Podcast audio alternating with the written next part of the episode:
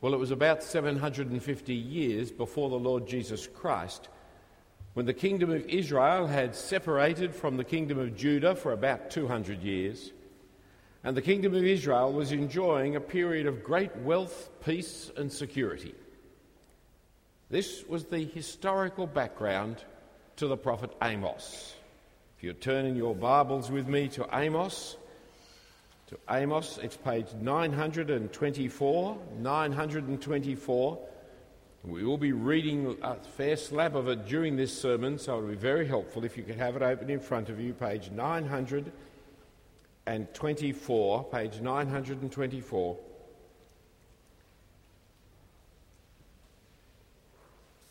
And on the back of the sermon outline, you'll see just that little map there. Israel has beaten their neighbours. Phoenicia, Aram, Ammon, Moab, Judah, Philistia. Israel was the top dog in Palestine. And the king Jeroboam II had been ruling for a long time. And there wasn't the usual assassination plots and internal conspiracies. But Israel didn't see the rising storm clouds on the horizon, the growing imperial power and ambitions of Assyria and its capital city, Nineveh. Within 20 years, Assyria was going to destroy Israel. The ten northern tribes of Israel were going to be lost forever, never to be reconstituted. And Israelites would be scattered all over the ancient world, all over the Assyrian Empire. But at the time Amos is writing, 20 years before this incredible national disaster, Israel was full of wealth and 20 years. Well, can we see what's going to happen in 20 years? Could we confidently predict what's going to happen in 2032? It's such a long way away.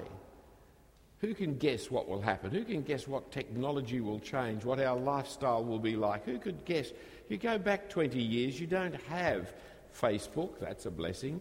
You don't have a whole set of other things, emails are not really functioning properly. I mean, the world was different just in the last 20 years. Who knows what's going to happen in the next 20 years?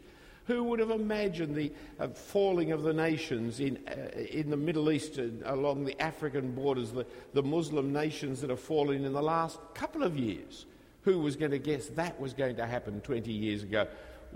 Israel couldn't see what was going to happen. Last week we read of the judgment of the nations in chapter 1, pronounced by the prophet Amos as he worked his way around Palestine condemning the nations for their inhumanity, announcing that all Israel's neighbours and enemies were going to be destroyed by, Yahweh. One by one, they're listed for us in chapter 1 as he speaks of the destruction of Aram to the north, and, and, and he speaks of Philistia and Phoenicia and Ammon and Moab. They're just going to be destroyed because they are living in opposition to God's ways. And with this message, Amos couldn't help but be one of the most popular prophets of all time, one of the most, prophet, one of the most popular prophets of doom that Israel had ever entertained. You can imagine the Israelites listening, thinking, This is great news. Yes, get them, God. Yes, them and them and them. It is a great message for Israel that their nations are all going to get it in the neck.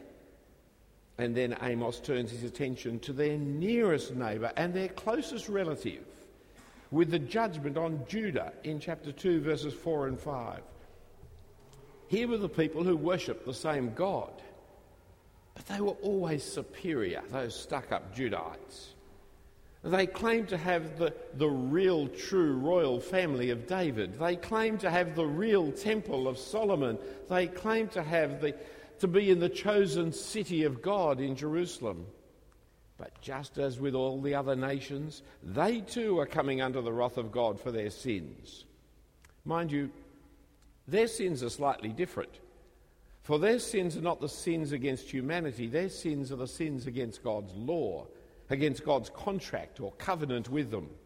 Look with me in chapter 2, verse 4. Thus says the Lord For three transgressions of Judah and for four, I will not revoke the punishment, because they have rejected the law of the Lord and have not kept his statutes. But their lies have led them astray, those after which their fathers walked. So I will send a fire upon Judah, and it shall devour the strongholds of Jerusalem. The patience of God was running out. The sins of the people had been persistent and the fire of Yahweh's judgment would come upon them just as it came upon the pagan nations around. Still, hearing this message, your average Israelite could rejoice in this punishment as well. It was right, it was just, it was fair, and it was not us. But then the boom finally lands on Israel. And frankly, the rest of the book right through the end of chapter 9, is now going to be about Israel. A paragraph for this nation, a paragraph for that nation, two verses for Judah, and a whole book against Israel. For that is the burden of the message of God given by his prophet Amos that Israel, the northern ten tribes, is about to be destroyed. And in fact, later, it was destroyed. Let me take you quickly through the argument of the next two chapters, all of chapter 2 and all of chapter 3, before returning to make some general comments about the prophecy of Amos and us. So we start at chapter 2, verse 6, and the national unrighteousness of Israel. Thus says the Lord, for three transgressions of Israel and for four I will not revoke the punishment because they sell the righteous for silver and the needy for a pair of sandals. Those who trample the head of the poor into the dust of the earth and turn aside the way of the afflicted. A man and his father go into the same girl, so that my holy name is profaned.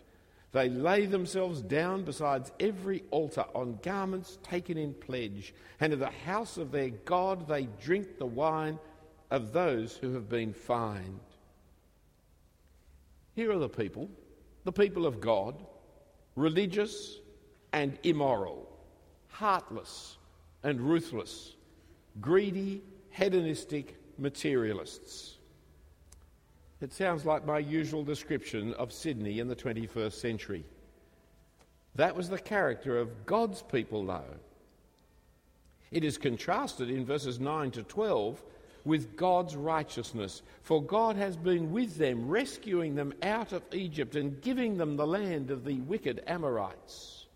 Verse 9 Yet it was I who destroyed the Amorites before them, whose height was like the height of the cedars and who was as strong as the oaks. I destroyed his fruit above and his roots beneath. Also, it was I who brought you up out of the land of Egypt and led you forty years in the wilderness to possess the land of the Amorite. And I raised up some of your sons for prophets and some of your young men for Nazarites. Is it not indeed so, O people of Israel, declares the Lord? But you made the Nazarites drink wine and commanded the prophets, saying, You shall not prophesy. See, God had destroyed the wicked and degenerate Amorites given the land to Israel, and given them prophets and holy men, the abstemious Nazarites. But the people of Israel had not only defiled these Nazarites by forcing them to drink, but also silenced the prophets. And so we read in chapter 2, verses 13 to 16, of the judgment to come. Behold, I will press you down in your place as a cart full of sheaves presses down. Flight will perish from the swift, and the strong shall not retain his strength, nor shall the mighty save his life. He who handles the bow shall not stand, and he who is swift of foot shall not save himself, nor shall he who rides the horse save his life. And he who is stout of heart among the mighty shall flee away naked in that day, declares the Lord. They'll be crushed and none shall escape. The swift, the strong, the warrior, the cavalry, none of them will be able to escape the judgment of God when it comes. And this judgment of God is inevitable, for it will of a certainty come upon them because the privilege and responsibility are always tied together. As Jesus warned over 700 years later, everyone to whom much was given, of him much will be required. And from him to whom they were entrusted much, they will demand the more. So Amos here warns in verse 1 Hear this word that the Lord has spoken against you, O people of Israel, against the whole family that I brought up out of the land of Egypt. You only have I known of all the families of the earth. Therefore, I will punish you for all your iniquities. They had been given much, and much would be required of them. For they were the only nation that was God's nation, and therefore, rather than avoiding punishment, their punishment was all the more inevitable. And this inevitability is spelt out for us in verses 3 to 8 with a series of images of two things that always go together. Do two walk together unless they've agreed to meet? Does a lion roar in the forest when he has prey? Does a young lion cry out from his den if he has taken nothing? Does a bird fall in a snare on the earth when there is no trap for it? Does a snare spring up from the ground when taken nothing? Is a trumpet blown in a city and the people are not afraid? Does disaster come to a city unless the Lord has done it? For the Lord God does nothing without revealing his secret to his servants, the prophets. The lion has roared. Who will not fear? The Lord God has spoken. Who can but prophesy? And the two things that inevitably are going together in this case is Israel's sin and the Lord's punishment. And so in verses 9 and 10, it spelt out how obvious is Israel's sin before turning in verse 11 to 15 to the inevitability of God's punishment. Israel is, by calling upon the Philistines and Egyptians to come and witness this, obviously sinful. Even the pagans, the Egyptians, the Philistines from Ashdod, when they look, they will see that you are indeed sinful.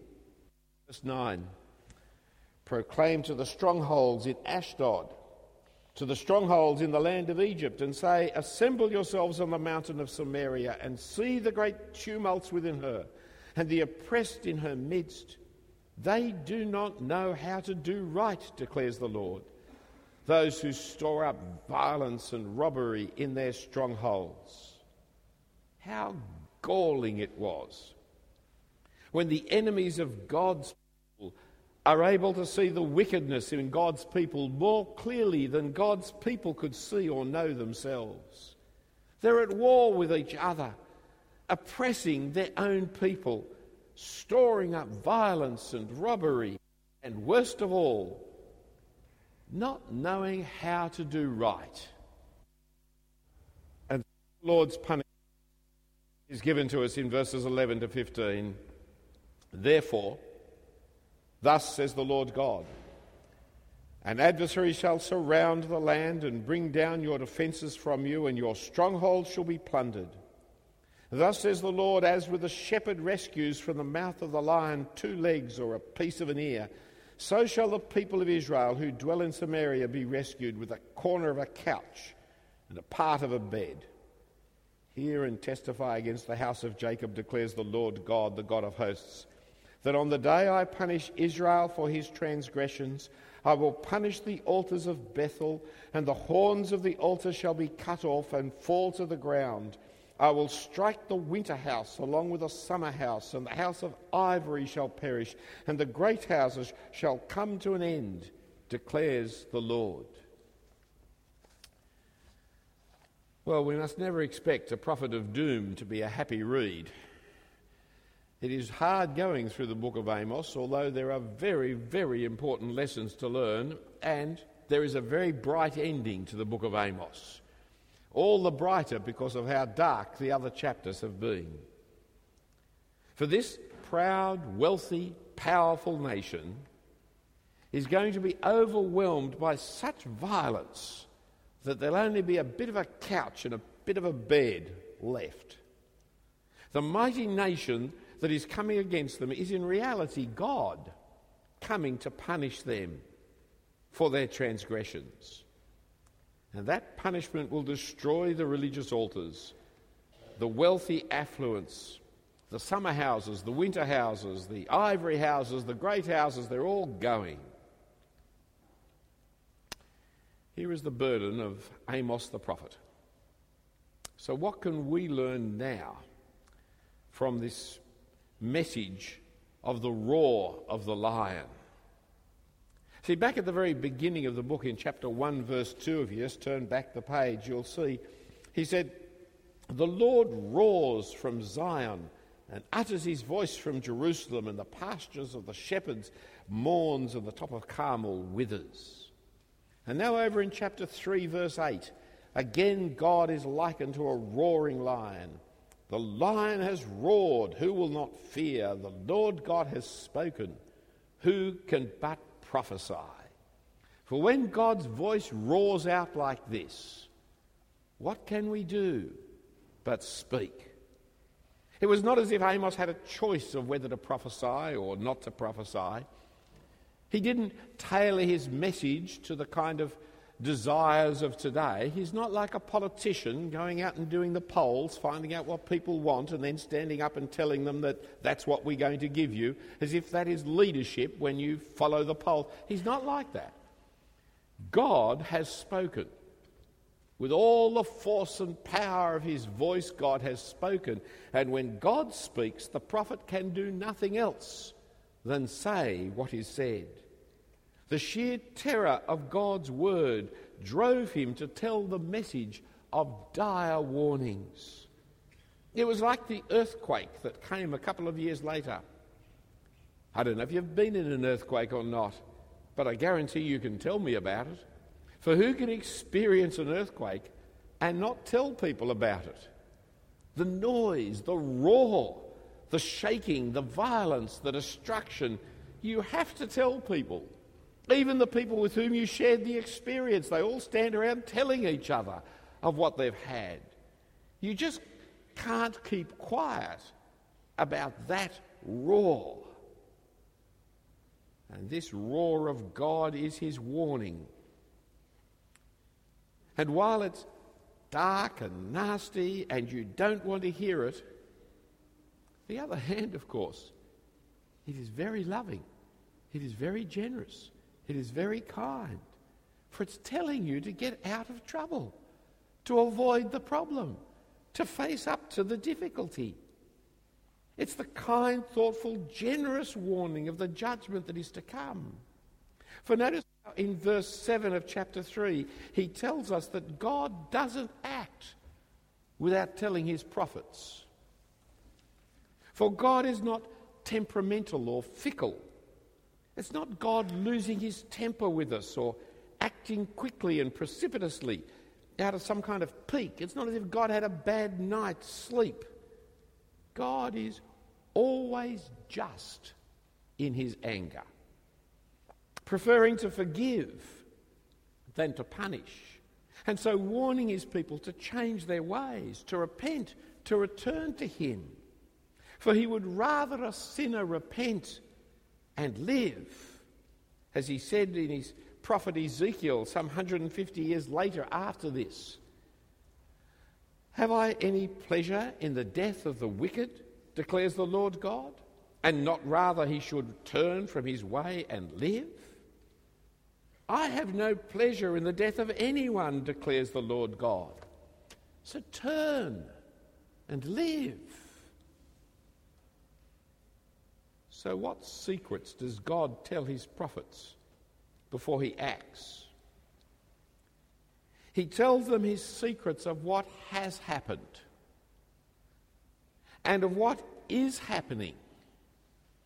And so, by inevitable implication, what must happen. If you know what has happened, and if you know what is now happening, you can see what will happen next. What has happened is that he rescued and established this nation and defeated their enemies and gave them their land to live as a holy nation. And what is happening is exactly what he warned them against in Deuteronomy. The nation has forgotten the God who has given them the land. The nation has departed from his ways, repeating the idolatry of their enemies, abusing and oppressing each other, ignoring the law and the Lord. And so, what must happen? Well, as he destroyed the other nation before them, as he is going to destroy the other nations around them, so he will destroy this nation, his nation, for its evil ways. The second lesson we learn about the roar of the lion is that wealth is a deceptive security. We live in 21st century Australia, and of course, that is very different to ancient Israel. Different because Israel was God's chosen nation, or part thereof, set up to fulfill God's plan to bring the salvation to the world by the Saviour, the Lord Jesus Christ. Australia is not God's nation. Australia is just another nation amongst the many nations of the world across the world today and down the history of nations that have come and gone, we are but just another one. We are not central to the plans of God. We haven't been built on a divine constitution. And we are not the nation through whom God is going to save the world. We are a very different nation to Israel. However, in what God does to his own nation, we see the character of his justice and the need to pay careful attention to how we live as a nation.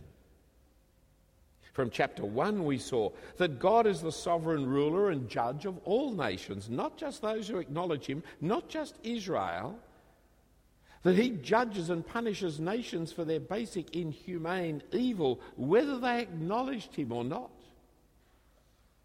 Now we see that He is no respecter of persons. He's not partial, he shows no favouritism. His people have greater opportunity to know his ways, and that only increases their guilt and responsibility. To those who have, more is required, not less. We Australians, we know more than they did, for we live in the year of the Lord. 2012. And therefore, Australia must be more careful. Our nation was built on a British culture heavily influenced by the gospel of Jesus. As such, it is called by Donald Horne, the historian, the lucky country. Not meaning lucky because we've got minerals here and minerals there, but lucky because we have had, not had to go through the civil wars. We haven't had to go through the struggles and fights of. We inherited a culture already set up for us. But Amos' description of Israel is such a description of Australia and Sydney in the 21st century. We are so overwhelmingly confident with so little reason for our pride. In fact, as Donald Horne really put it, Australia is a lucky country run by second rate people who share its luck. That's the full quote, not often given when people talk about us as the lucky country. When we use the phrase the lucky country, we generally mean it as a positive thing. It's great to be an Australian. We live in the lucky country. But the man who invented the phrase meant it as a totally negative thing. We don't deserve what we have. We've inherited it, and we are second rate people who share its luck. Under Jeroboam II, Israel was in wealth and power, stability and security, just like us, but unparalleled in its long history.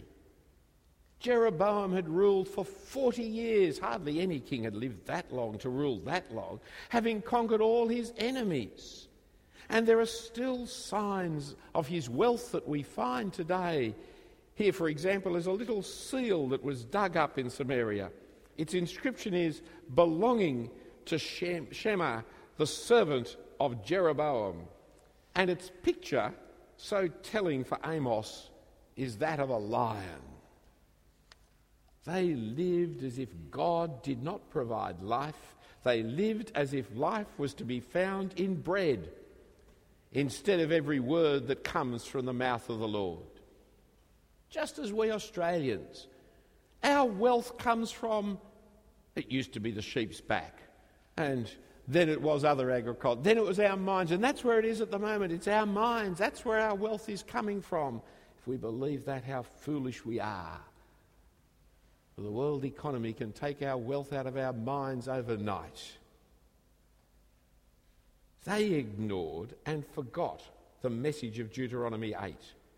They forgot the God who gave them everything.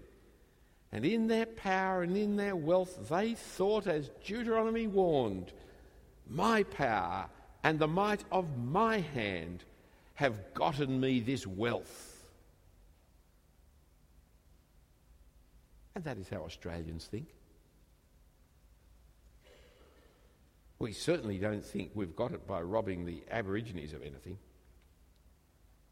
And so they abused the poor. They played at cultural religion. They practiced sexual immorality. And they ran after other gods and became overwhelmingly proud, shutting their ears to the message of the prophets, refusing to listen to God's word. You can't read Amos. Sorry, I can't read Amos without thinking of our nation, for it is so similar to the nation of Israel. We must remember that God's patience is not eternal as if he would never bring us to judgment, as if we're always going to live with such wealth and peace, as if our nation could go and never go the way of other our empire, our commonwealth never go the way of commonwealths. As if God doesn't exist, as if God doesn't. Remember how quickly the might of the Eastern Bloc collapsed in the 1980s. For 70 years, the USSR looked invincible. It scared us when they put Sputnik up. It terrified us when they were the ones who put the first man into space. And then the Berlin Wall, that great symbol of hatred and oppression, that great scar down the middle of a nation, that great barrier that divided families and friends for 28 years was just in a few weeks torn down, destroyed, together with the wicked rulers who had so oppressed the people. The best picture of the war is the next one. Just a scar, a mark on the ground where it once stood. God can raise up and destroy nations when and how He wishes. And when you're living in your times, it seems inconceivable that it could happen. The most powerful nation in Palestine never existed again just 20 years after Amos prophesied its doom the lost tribes of Israel. But when God says enough is enough, then that's what happens. God is patient. James tells us of his patience. We must wait for his judgment, especially we who are oppressed. But we who are arrogant must never think it couldn't happen to us. But, friends, we're not gathered here this morning as Australians. We're gathered here this morning as Christians. And God's salvation adds responsibility to Christians. So, this is Amos's point in chapter 3, verse 2, when God says, You only have I known of all the families of the earth. Therefore, I will punish you for all your iniquities. It's not, therefore, I will never punish you. You can go ahead and live any way you like. No, it's the reverse. And our salvation doesn't mean that we can now ignore God's word, just the reverse. It means we've got to pay even more careful attention to what God says. The New Testament puts it this way Therefore, we must pay closer attention to what we have heard, lest we drift away from it. For since the message declared by angels, that's the law of Moses, proved to be reliable and every transgression or disobedience received a just retribution, how shall we escape if we neglect such a great salvation? They had the law of Moses and suffered condemnation. We have something far greater than the law of Moses. We have the gospel of the Lord Jesus Christ. To those who are given much, much will be required. And so, we cannot tolerate amongst ourselves and those who meet in the name of the Lord Jesus Christ a slack attitude to sinfulness, the oppression of the poor, the living in luxury while others suffer. We cannot tolerate amongst ourselves a fast and loose attitude to sexual immorality and a disregard of God's holiness. We cannot tolerate among ourselves a return to idolatry and an acceptance of false religions of this world. God has appointed a day on which he will judge the world by a man whom he has raised from the dead the man who died for our sins and has called us into his kingdom. This call into his kingdom, this forgiveness that he has won for us, doesn't mean a hardening of our hearts to our sinfulness, just the reverse. It means a greater care that we bear his name faithfully, bringing glory, not shame, to him who died for us proclaiming his name to all the nations, not only in words that we preach, but in the ways in which we live, that they will see our good works and glorify our Father who is in heaven. For remember the commandment that still applies. We must not bear the name of the Lord in vain. Call ourselves Australians? we will live and die with the arrogance of this nation. Call ourselves Christians, we must not bear that name in vain. Let's pray. Heavenly Father, we thank and praise you for the Lord Jesus Christ, for the forgiveness that he has won for us, and for the justice that he brings to this world. And we pray, Heavenly Father, that every one of us in this room might know of your forgiveness through your Son's death.